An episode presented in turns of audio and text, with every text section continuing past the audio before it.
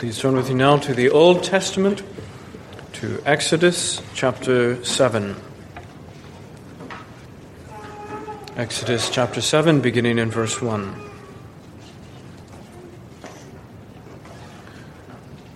So the Lord said to Moses, See, I have made you as God to Pharaoh, and Aaron your brother shall be your prophet. You shall speak all that I command you.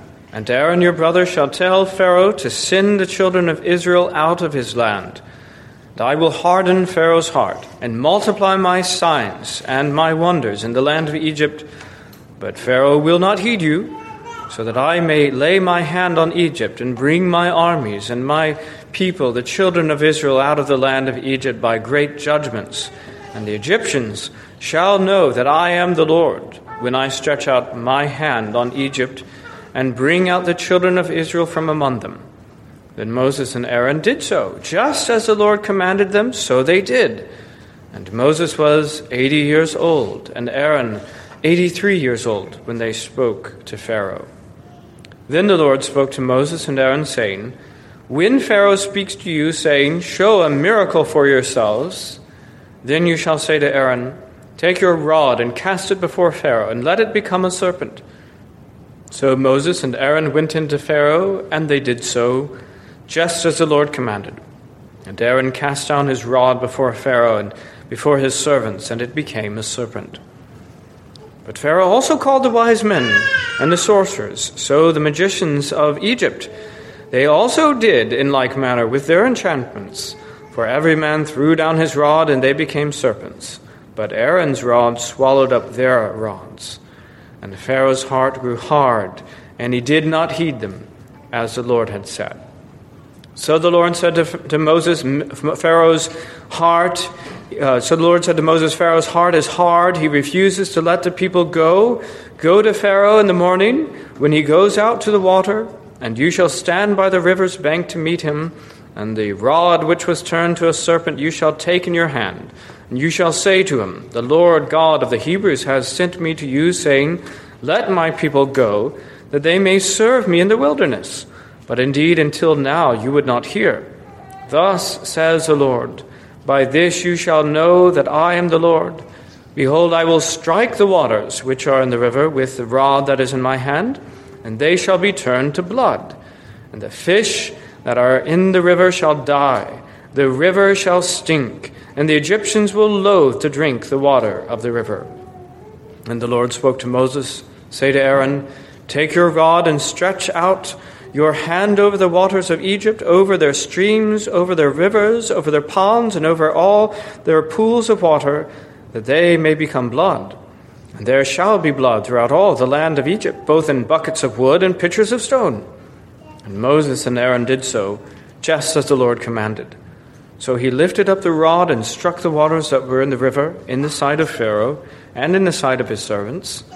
And all the waters that were in the river were turned to blood. The fish that were in the river died, the river stank, and the Egyptians could not drink the water of the river. So there was blood throughout all the land of Egypt. Then the magicians of Egypt did so with their enchantments, and Pharaoh's heart grew hard and he did not heed them, as the Lord had said. And Pharaoh turned and went into his house. Neither was his heart moved by this. So all the Egyptians dug all around the river for water to drink, because they could not drink the water of the river. And seven days passed after the Lord had struck the river. Let us pray. Heavenly Father, there are many, many wonders to be found in this very chapter. There are many avenues to pursue. There is much gold and treasure to be found. And Lord, we are ignorant of almost all of it.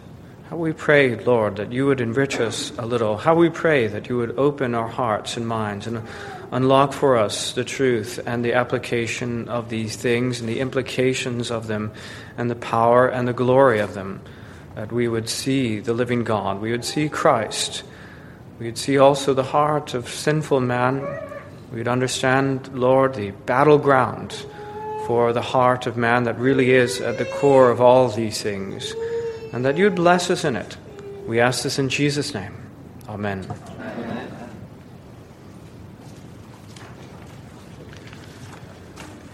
We come this evening to Exodus chapter 7. And after many preliminary events and words, we finally do come to the first miracle and to the first of the ten mighty plagues of, on Egypt. And of course, these events are supernatural works of God. They are spectacular enough in themselves. We, these the miracles we do not see every day. Uh, yet, strangely, there is not much to show at the end of the chapter in terms of results. The situation remains unchanged. The people of God remain in their chains in this land. They remain as slaves, and Pharaoh is no closer to letting them go, seemingly even further away from letting them go. So, what is then the story of this chapter? What is, that, what is it that we should see and learn from? I think it is the story of the men involved and what is going on in their hearts. For this is the real battleground throughout this book and throughout all of Scripture. This is the battleground, the spiritual battleground of the heart. And it's not just Pharaoh. Of course, it's Moses. God had been striving with Moses and Aaron as well as with, uh, with Pharaoh. And, and Moses, you remember, had given his long list of objections in the desert. The chapter begins with more of this struggle between God and Moses, and particularly after the discouragement, the initial discouragement uh, that was that happened in chapter five. Moses really needs to be propped up. His heart is weak. His faith is weak. He is wavering. And, and let me say at this point, by the way, that the chapters are not particularly well chosen at this point because really everything picks up in the few verses before the beginning of this chapter, in chapter 6, verse 28. And this is the context. And it came to pass on the day the Lord spoke to Moses in the land of Egypt that the Lord spoke to Moses, saying, I am the Lord. Speak to Pharaoh, king of Egypt, all that I say to you. Verse 30 But Moses said before the Lord, Behold, I am of uncircumcised lips. How shall Pharaoh heed me? You see, he's reverted to that very same line of which the Lord had to deal with him in the desert about, the very same thing. He, he, his faith took a knock, and so he's back to that same line of doubt. Well, thankfully, this is the last that we're going to hear of it because God is actually getting somewhere with Moses. It may be two steps forward, one step back, but we're making progress with Moses. The battle for the heart of Moses and the battle for the heart of Aaron is being won. And the chapter proceeds with a testimony, actually, of their faithful obedience in these things. But on the other hand, the story of Pharaoh and his heart runs very differently. He follows up his initial rejection of God's demands to let the people go with a, uh, a rejection of the miracle that then happens. And after that, then the first of the ten great plagues upon Egypt, this, mirac- this amazing miracle in which it's not just what happens in front of him, not just a little dye in the water or a little magic of some, something in, in a pitcher in front of him, but of the whole river and of all the water that is to be found in Egypt, whatever container it might be found in, it's all turned to blood. And he, as it says in our text, remains unmoved by these things. That's what's happening in his heart. And in fact, his heart is going from one degree of hardness to the next. Even as Moses takes his steps further towards obedience and wholehearted submission to God, and, and greater things yet lie in the future for Moses. But on the other hand, Pharaoh turns harder and harder and harder. Well, as I say, this is the real battleground. Back then and now, it is for the human heart. It is true of Moses, it is true of Pharaoh, and it is true of all of us here tonight. And the battleground is not something artificial, it is not something external, although there are manifestations of these things, absolutely, and the things that we can see and, and, and witness. But the real and the true battleground has always been for the human heart. It has been that way since the, the very beginning, as Satan waged his warfare in the Garden of Eden and it remains so now. And let us not forget these things. What is going on in the heart, and what is the outcome of these things? So, the title tonight is The Battleground of the Heart. And are these three points. First, Pharaoh hardened by a miracle. Second, Pharaoh unmoved by a plague. And thirdly, Moses made as God. In the battleground of the heart, and we begin with Pharaoh hardened by a miracle. Not taking things, of course, in order as, we appear, as they appear, but we're starting with the situation of Pharaoh in verse 8.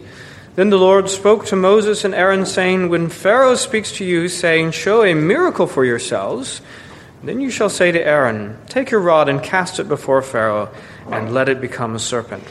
Let me again remind you that it is not completely unreasonable for Pharaoh to ask for a miracle, and, and the Lord does not seem put out by the slightest of there being such a request. He makes explicit provision for it, and later on there are specific rules about what sort of prophet you should listen to. Those who come with the, the true word of God, uh, those who, who, for instance, who add to the canon of Scripture, they, these prophets of God come with miracles, both with regard to the Old Testament and the apostles in the New Testament. So that's not a bad thing in itself. And, and God is very willing to make provision for any such reasonable request. So Moses and Aaron went into Pharaoh, and they did so just as the Lord commanded. And Aaron cast down his rod before Pharaoh and before his servants, and it became a serpent. Now, notice Pharaoh's immediate response to that, because again, we're speaking of actions that speak of what is going on in his heart. Pharaoh called the wise men and the sorcerers so the magicians of Egypt, they also did in like manner with their enchantments, for every man threw down his rod, and they became serpents. And what do we say about that? To my mind, this is very much like the situation of modern man. Yes, today we speak of science, but back then it was magic, but we're talking about the same idea. The, the inclination of man's heart is to explain away rather than to accept to make something analogous and counterfeit and something that will blunt the edge of God's wondrous works and words rather than a heart to receive them.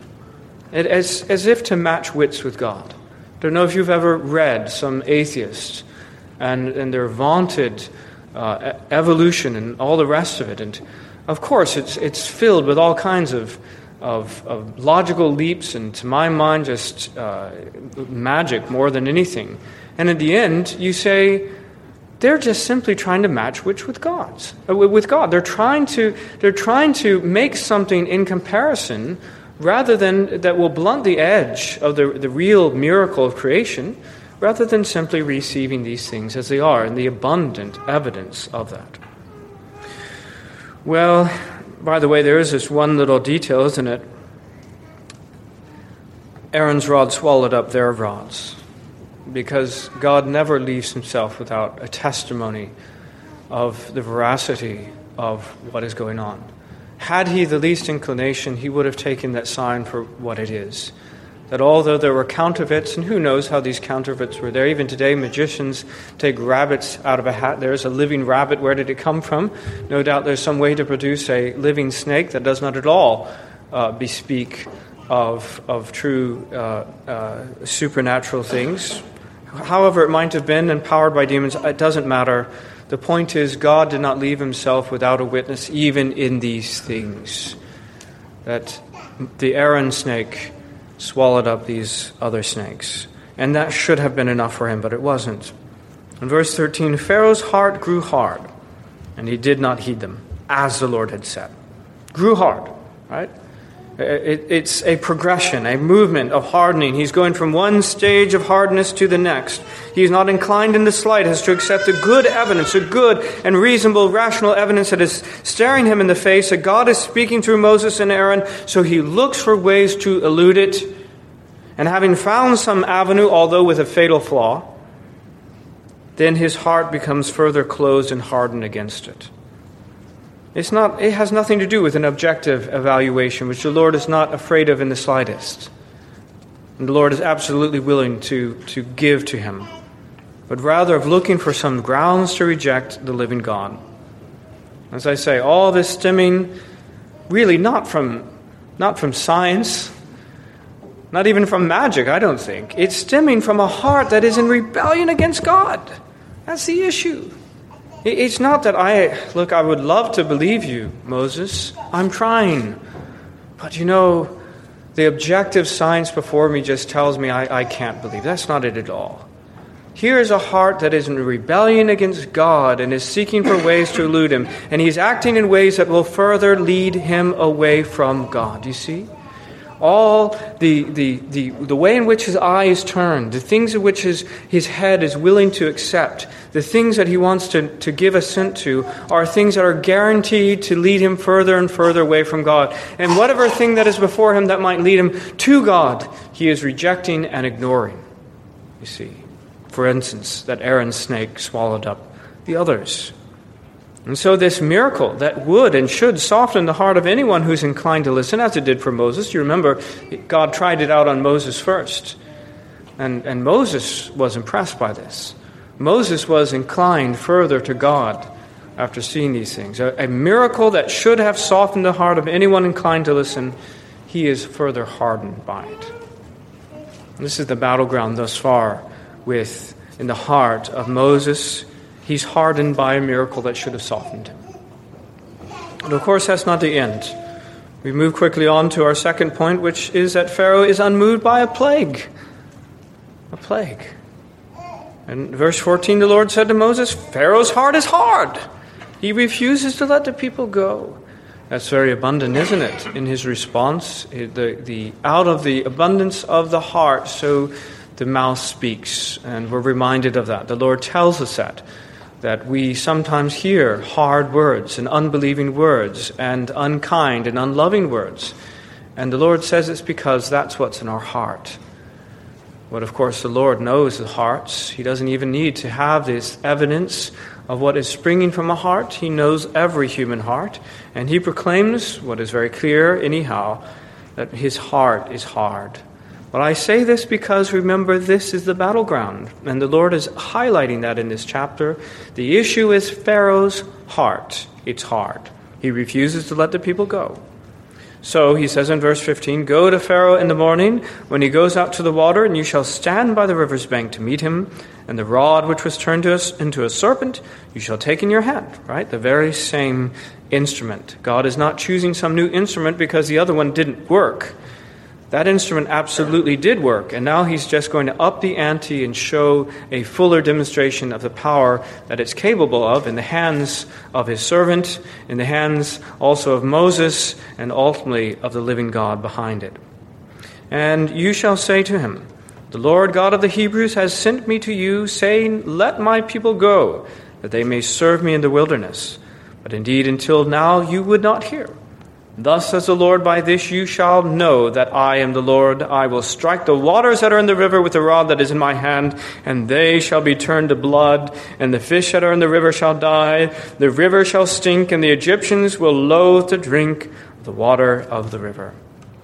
Well, you understand that in these plagues, there is a, a, a, direction of travel. They are going to what is more serious. And in fact, what is here is far more serious than a, a simple rod being turned into a snake. There is going to be cost involved here as all the water is turned into blood and all the fish. Of course, you know that the Egyptians were fishers as well as farmers, and a source of food is being destroyed in the process of these things.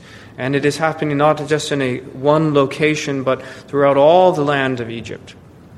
And let me say as well, the mercy and, and the grace of God in this, the same God who eventually did bring about the, the blood of the firstborn, he could have done that as his first miracle. He could have skipped right to that end.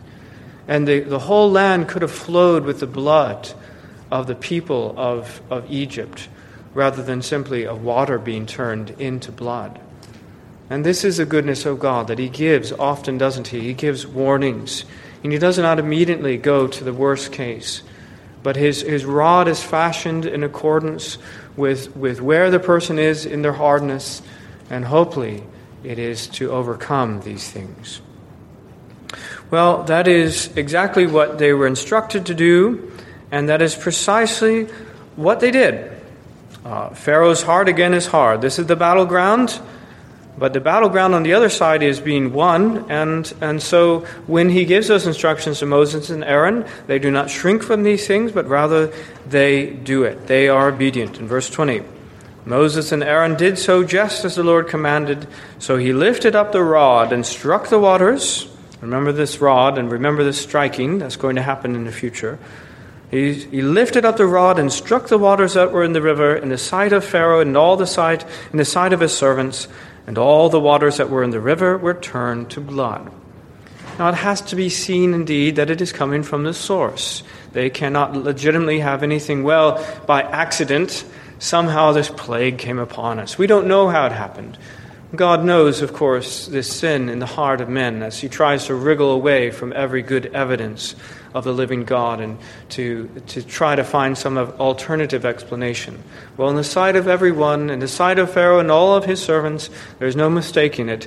That rod that came upon that river, at that moment turning it into blood, it came from the hand of Aaron at the command of Moses and ultimately of the living God of the Hebrews.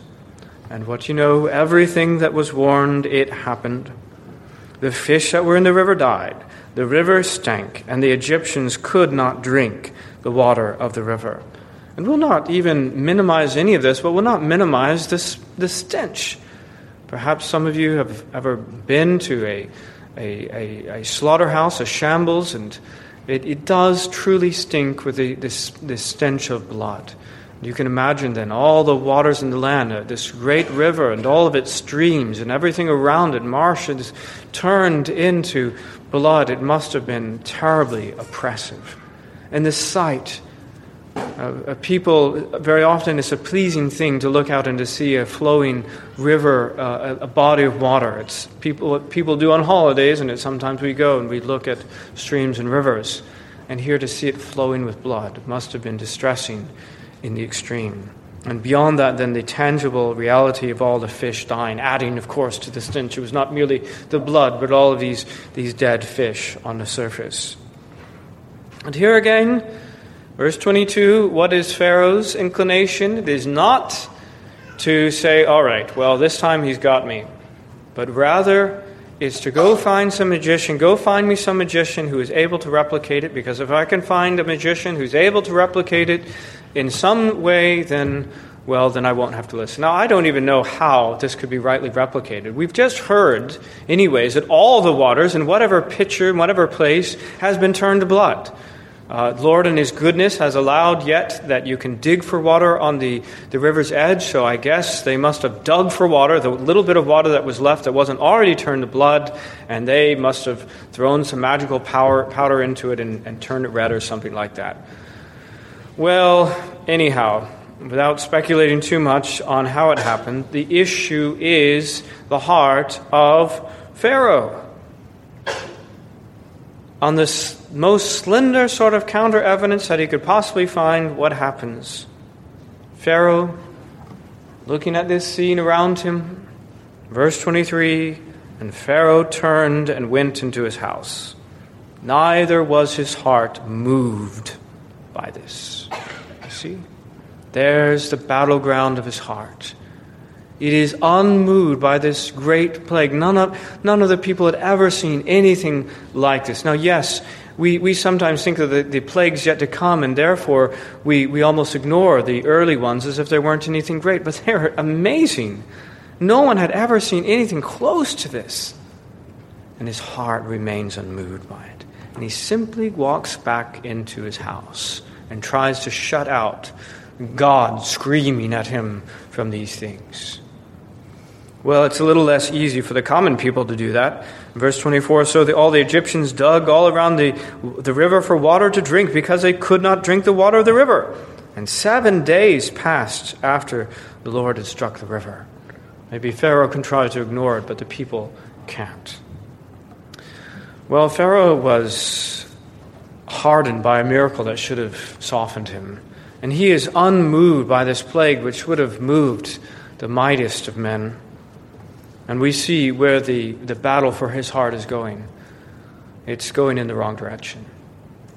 But on the other hand, our third point is Moses made as God.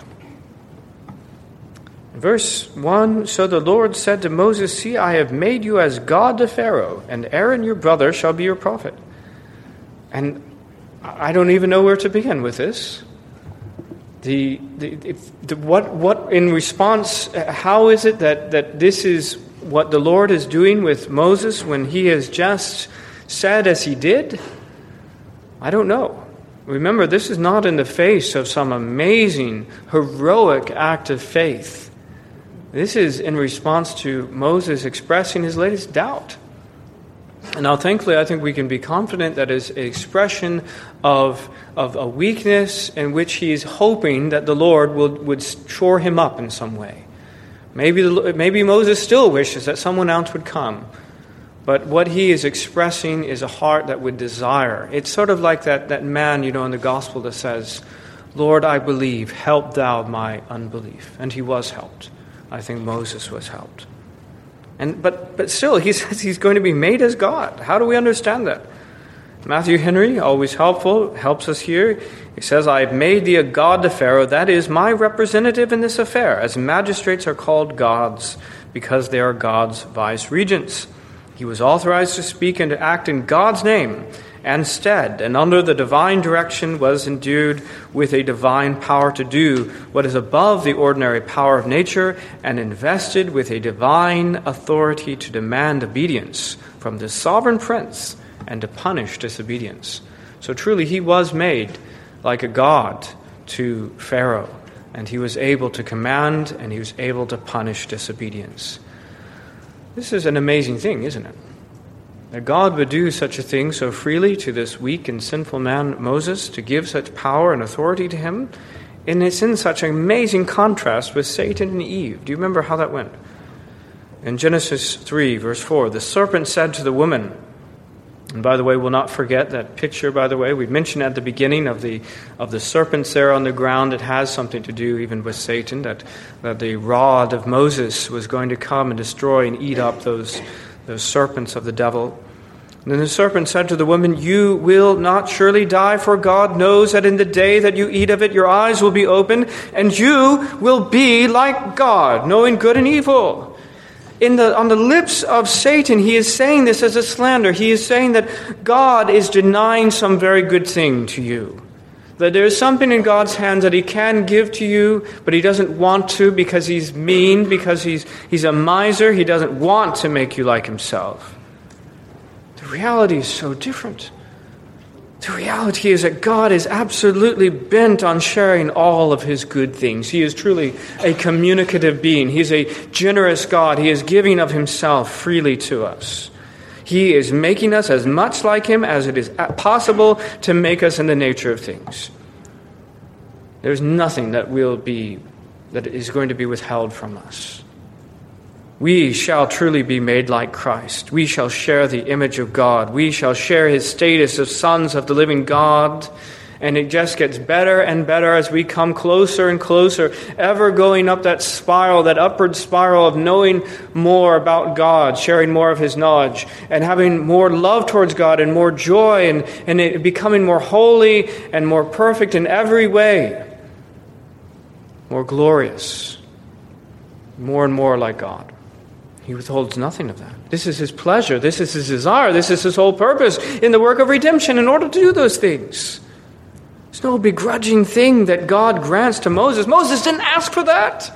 He didn't say, God, I have an idea. I'd like you to make me like God. It doesn't say that at all. It wasn't Moses' idea. God just freely, Moses, Moses, Moses. Tell you what, I'm going to make you like God. And I'm going to make Aaron your prophet. And I'm going to put in the, your hands more power and authority than has ever been invested in the history of the world to this point, and for a long time thereafter. And uh, these great miracles will come from your hand. How about that? Because God is like that. He's a generous and gracious, loving God that does not withhold any good thing from us, and we must never forget that. Because Satan is forever trying to say it's the opposite slandering God, that he's miserly, but he's not. Don't listen. And as I say, in contrast, then, in contrast to Satan offering this up illegitimately, God offers it freely and quite legitimately. And in contrast to Eve, then, grasping for this thing illegitimately, the thing that was going to destroy her, and God thankfully had, had, had denied it to her, It is no sinful thing for Moses to accept this thing that was granted to him very freely by God. And of course, he does. This is the, the command as well as the gift. So God goes on to explain the situation in verse 2 You shall speak all that I command you, and Aaron your brother shall speak to Pharaoh to send the children of Israel out of his land. To send, again, that's the positive command. It's not just going to happen passively or by permission, he is in fact going to send them out of his land. And verse 3 I will harden Pharaoh's heart and multiply my signs and my wonders in the land of Egypt but Pharaoh will not heed you, so that I may lay my hand on Egypt and bring my armies and my people, the children of Israel, out of the land of Egypt by great judgment. You see, the battleground is the heart. And the one who is standing above that battleground and who holds the hearts of men in his hands, it is God.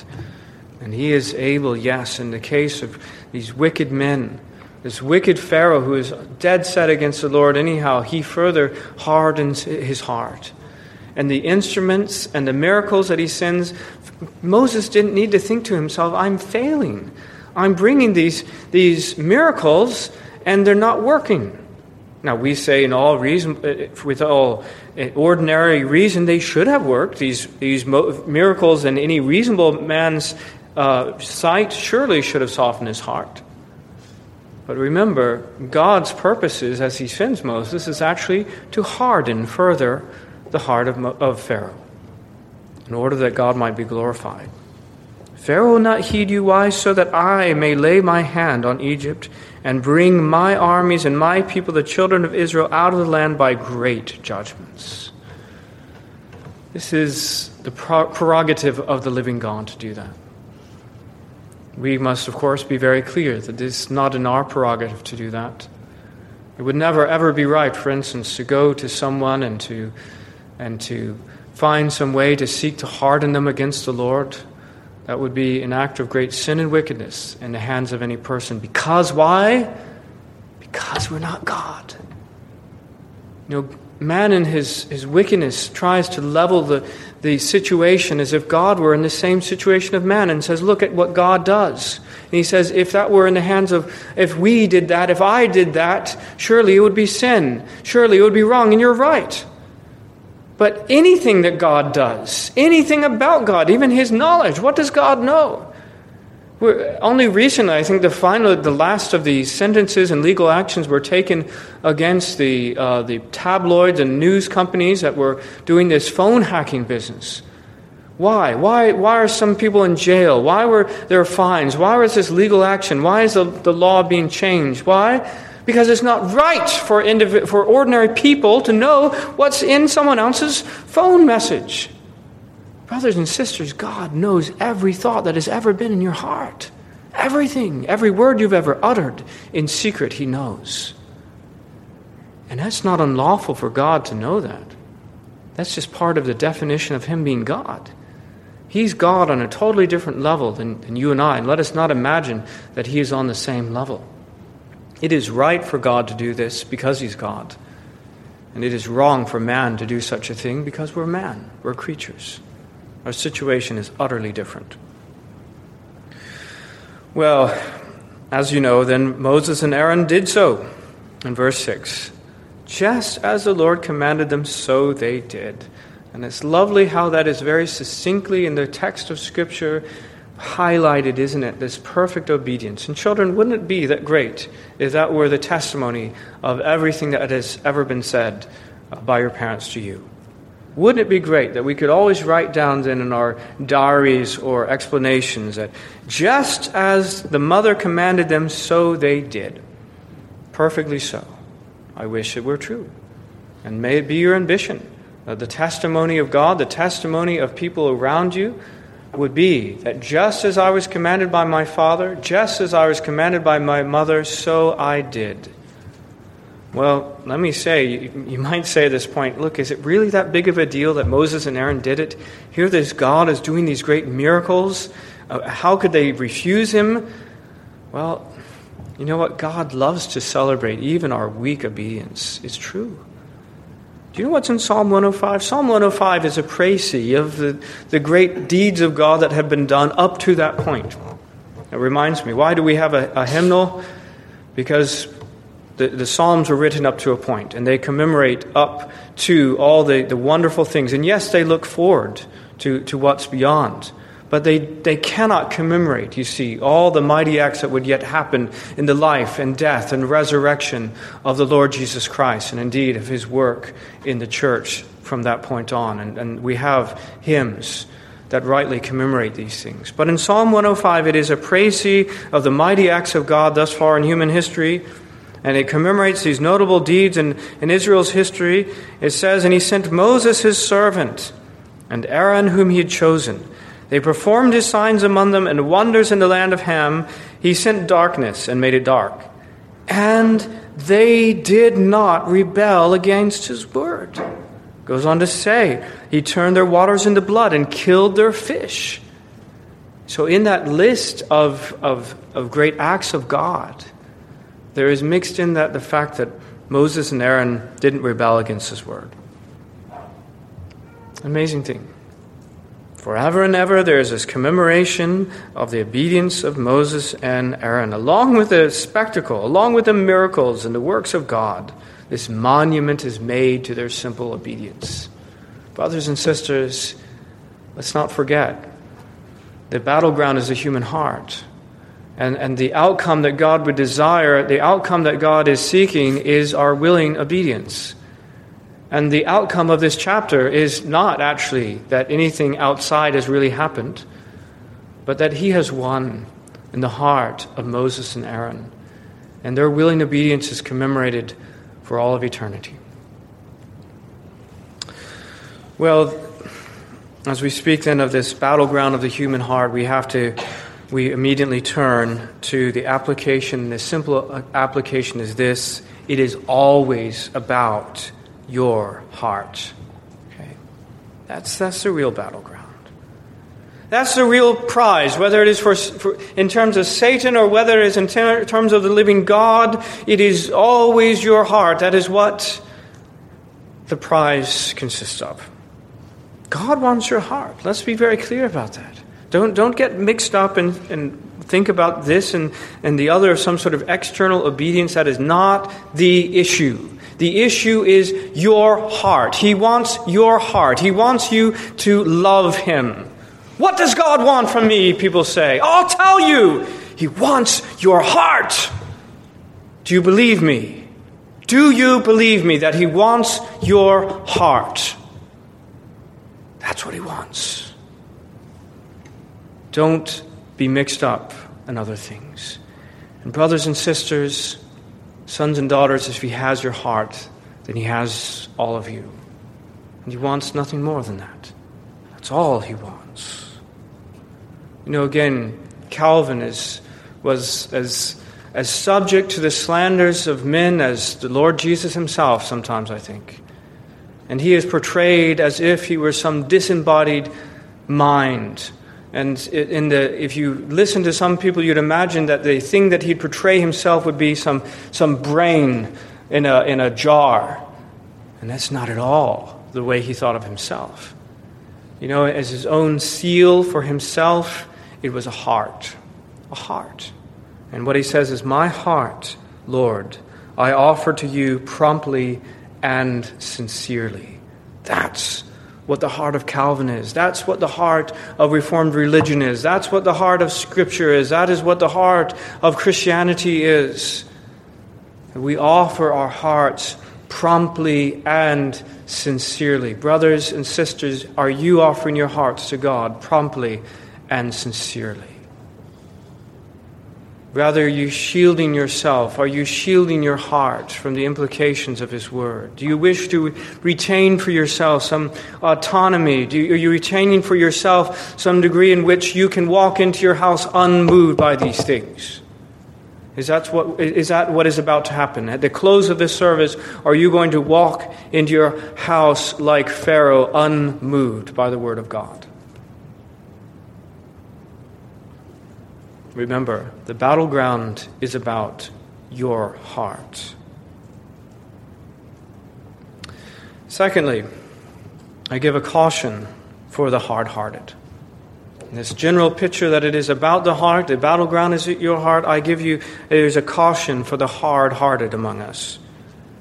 And the caution is this it is not likely that you will recover from your condition of hard heartedness. It is not likely. What is far more likely is that you will go from simple unbelief to further hardness of hearts by degrees until the Lord gives you over entirely to hardness of heart, indeed, to judicially harden it to your destruction in the end. It is a dangerous, dangerous thing to harden your heart against the living God. And you are not likely to recover from it. That's why Hebrews 3, that's why I read that passage. Hebrews 3:15 says, "While it is said today, if you will hear his voice, do not harden your hearts as in the rebellion." Don't do it. Don't do it.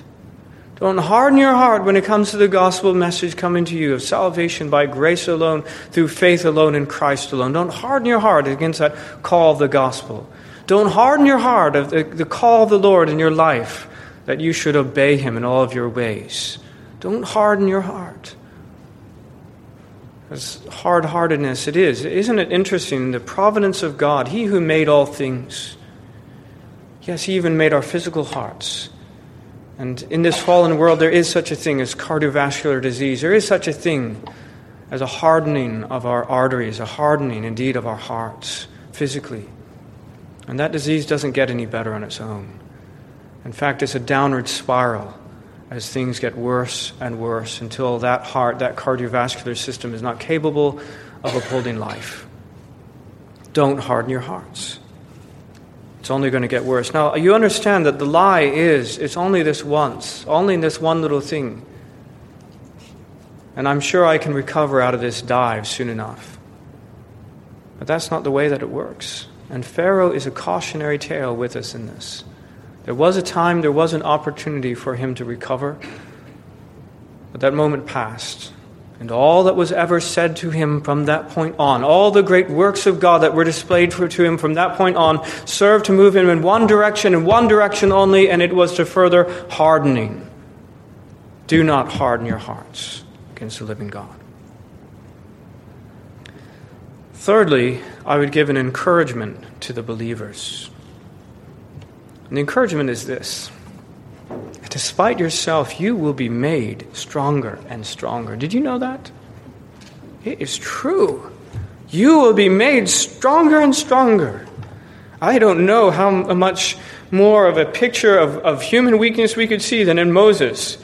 And you, you, you see the great height that he's lifted, and you go back to where he began, and you say, How, how did that happen? This man is weak. I mean, lots of men compare in some way or another better than him, and he is still with his I'm of uncircumcised lips and, you know that sort of thing, even this far into the book of Exodus. But the Lord strengthened him and made him stronger and stronger and stronger. And we see by the end he is indeed a mighty man of God. He is indeed a, a mighty in the faith, wonderful, lifted up in this way, standing and already Already, the change from the beginning to the chapter to the end. Here he is standing before Pharaoh, working these great deeds in obedience, unquestioning obedience, being upheld by the Lord in these things. And so it is with us. Sometimes we stumble a little bit. But the Lord is there to pick us up. And the promise is this that we shall be made more and more like Christ over time. 2 Corinthians 3:18 but we all, with unveiled face, beholding as in a mirror the glory of the Lord, are being transformed into the same image from glory to glory, just as by the Spirit of the Lord. One degree of glory to the next. That's what's being said. As we are being made more and more like Him. That is the glorious, wonderful promise to the people of God that you will be made more like Him. He didn't just say it to Moses. To be made, I'll make you like as God to Pharaoh. Actually, this is a promise that he makes to us all. And it's not just to Pharaoh, and it's not just in a circumstance. He is make, he's, he's transmitting his own glory to us, his own holiness, and making us through the power of the Word and through the power of the Holy Spirit. That's why, by the way, it's so crucial that we be in the Lord's house. It's why it's so crucial that we receive the means of grace, because this is the means by which we are being transformed from one degree of glory to the next, being made more and more like Christ, who is himself the image of the living God, and we'll share that image. That's an encouragement. I hope it is that we who are no better than Moses will be no worse than his situation. You saw what did Moses look like at the end of it? This Exodus is not the end. Deuteronomy is not the end. What, is, what does Moses look like in the end of all these things? Not some weak man who is find, trying to find ways out of obeying the Lord. We find him on the Mount of Transfiguration in glory and holiness, there with Elijah and the Lord Jesus himself. That's encouragement for the believer. And let me say one more encouragement, fourthly and finally, particularly for the old, for the elderly among us. I don't give some condescending euphemism. To be old is not something bad.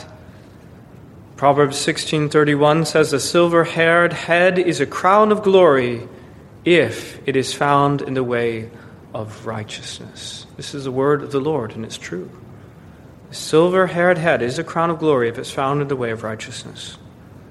Now, the salient point, of course, the point is something in the chapter itself. The salient point is in verse 7 that Moses was 80 years old and Aaron 83 years old when they spoke to Pharaoh. Now, ages, I need not say today, that are seen fit not only for retirement, but just about for the care home. Yet for them, this is only the beginning of their great work for God. This is only the beginning of their great adventure, of their great thing by which, of course, they're remembered the next 40 years before them.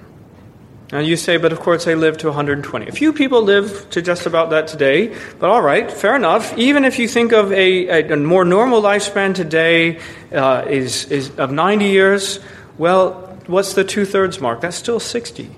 60 in the case of Moses and 62 in the case of Aaron. And that was just the beginning for them. And God had this great work laid out before them. Now, I don't mean to say that we're all called to the same kind of thing. But what I mean to say is that the Lord still uses us in mighty ways. I am so thankful, for instance, for the work of prayer that happens among the old people in this, this church. I'm thankful. Look, I'm called t- to the work of prayer. But, brothers and sisters, sometimes I don't get much prayer done in the course of a week. I, I seem to be brought to every other sort of thing. Uh, and you pray for me, pray for me, that I might pray for you more than I do. But how thankful I am that there are these saints who are brought to greater degrees of glory.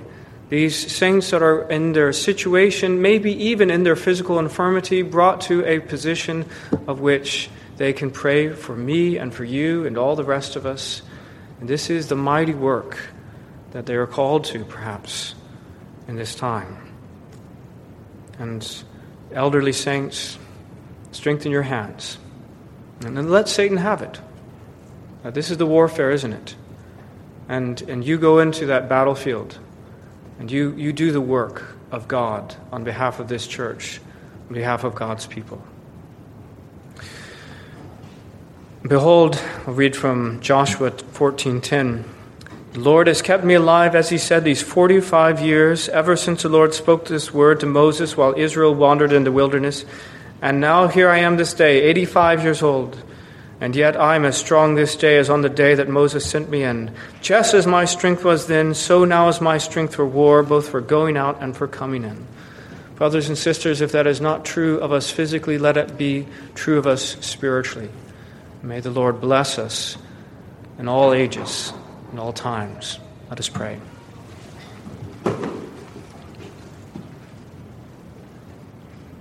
Gracious God and Heavenly Father, we are thankful indeed for your word. We recognize, Lord, that in the hands of the wicked, in the hands of the, the, the rebellious, it is used only to be twisted to their own destruction and to bring them into further hard heartedness, further and further away from the Lord.